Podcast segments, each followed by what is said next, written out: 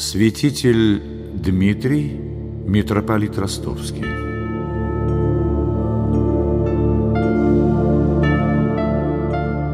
Дай Боже, совершите труд сей во славу Твою.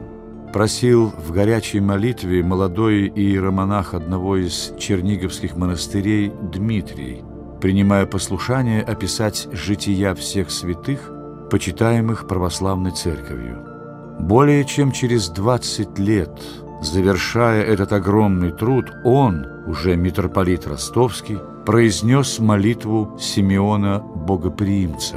«Ныне отпущаешь раба Твоего, Владыку».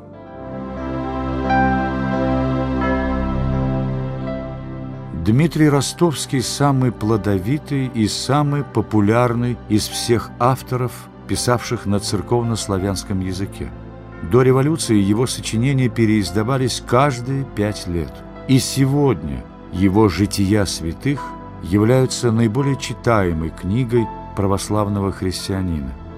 Дмитрий Ростовский довел до совершенства стиль церковно-славянского языка.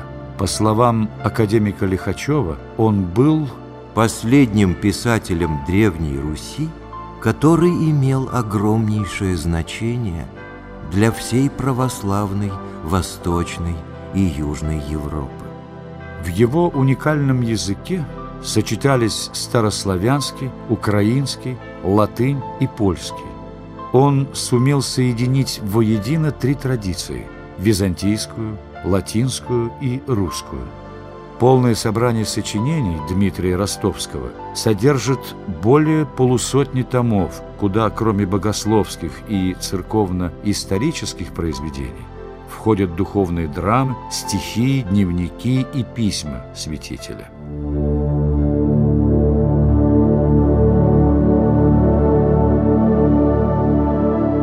Будущий святитель Дмитрий родился в декабре 1651 года недалеко от Киева. При крещении мальчика нарекли Даниилом. Его отец, сотник казацкого полка Савва Туптала, был активным сторонником присоединения Украины к Московскому царству.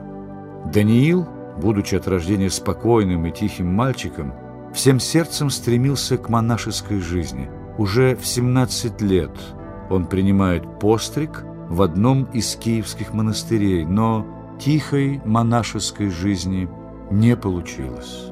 Лишь первые шесть лет молодой инок провел в родном монастыре.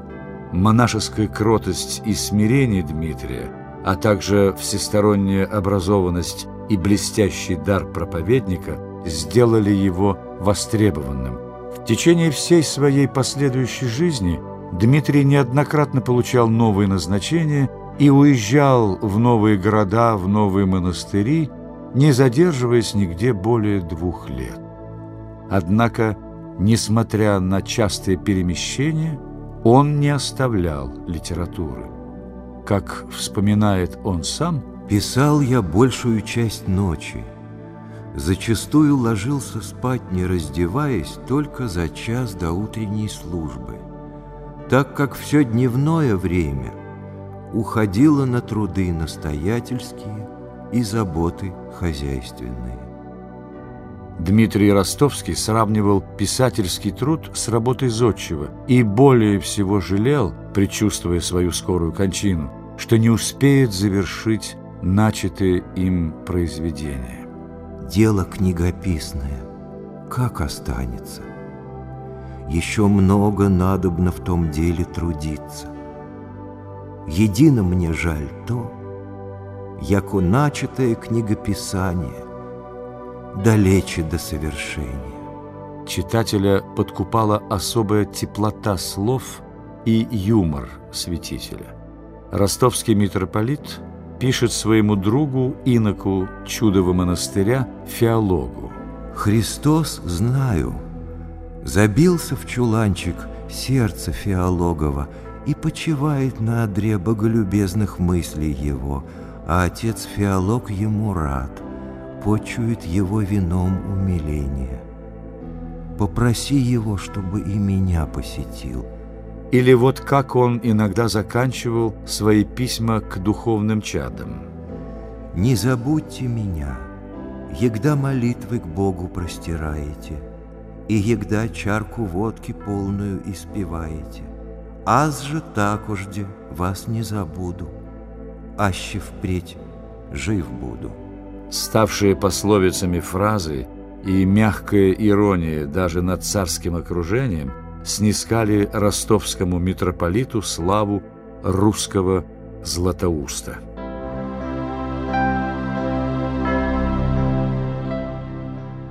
Приехав в Ростов, святитель Дмитрий первым делом основал здесь семинарию. Он распорядился принимать в нее детей не только духовенства, но и из других сословий, выплачивая им стипендию из епархиальных средств. Учебный процесс был построен на соревновании. Лучшего ученика с почестями провозглашали императором. Были в школе и свои спектакли, в которых участвовали все воспитанники. Сам святитель писал для них пьесы. Эти представления именовались диалогами. Его успенские или рождественские диалоги – это замечательные произведения русского духовного театра, построенного по законам православной литургии. Ростовский митрополичий духовный театр стал особым чином праздничных торжеств по случаю великих христианских праздников. Изнемогая, святитель и за два дня до кончины не прекращал своих занятий. Перед самой кончиной Дмитрий Ростовский до позднего вечера беседовал со своим ближайшим помощником, рассказывая ему о своей жизни. Затем, проводив его до самых дверей, поклонился ему до земли в благодарность за многие труды по переписке его сочинений. Удивившись, тот произнес «Мне ли последнему рабу так поклоняешься, владыку святый?» На что святитель с кротостью сказал «Благодарю тебя, чадо» и возвратился в келью. Помощник его со слезами на глазах ушел домой, предчувствуя неладное.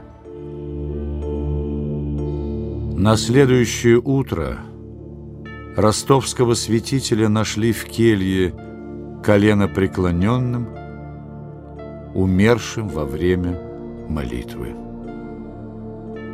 После смерти Дмитрия Ростовского у него не нашли никаких личных средств.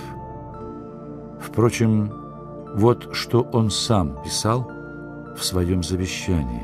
«С тех пор, как принял на себя иноческий образ и обещал Богу нищету произвольную, не собирал я имения ни злата, ни серебра, ни излишних одежд, но старался соблюсти нестяжание и нищету иноческую духом и самим делом, полагаясь во всем на промысл Божий, никогда меня не оставлявший.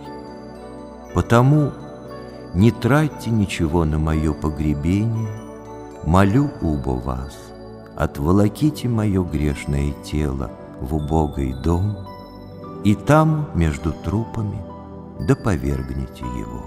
Скончавшись в 1709 году в возрасте 58 лет, святитель Дмитрий остался в памяти современников и потомков самой светлой личностью в церковном мире XVIII века.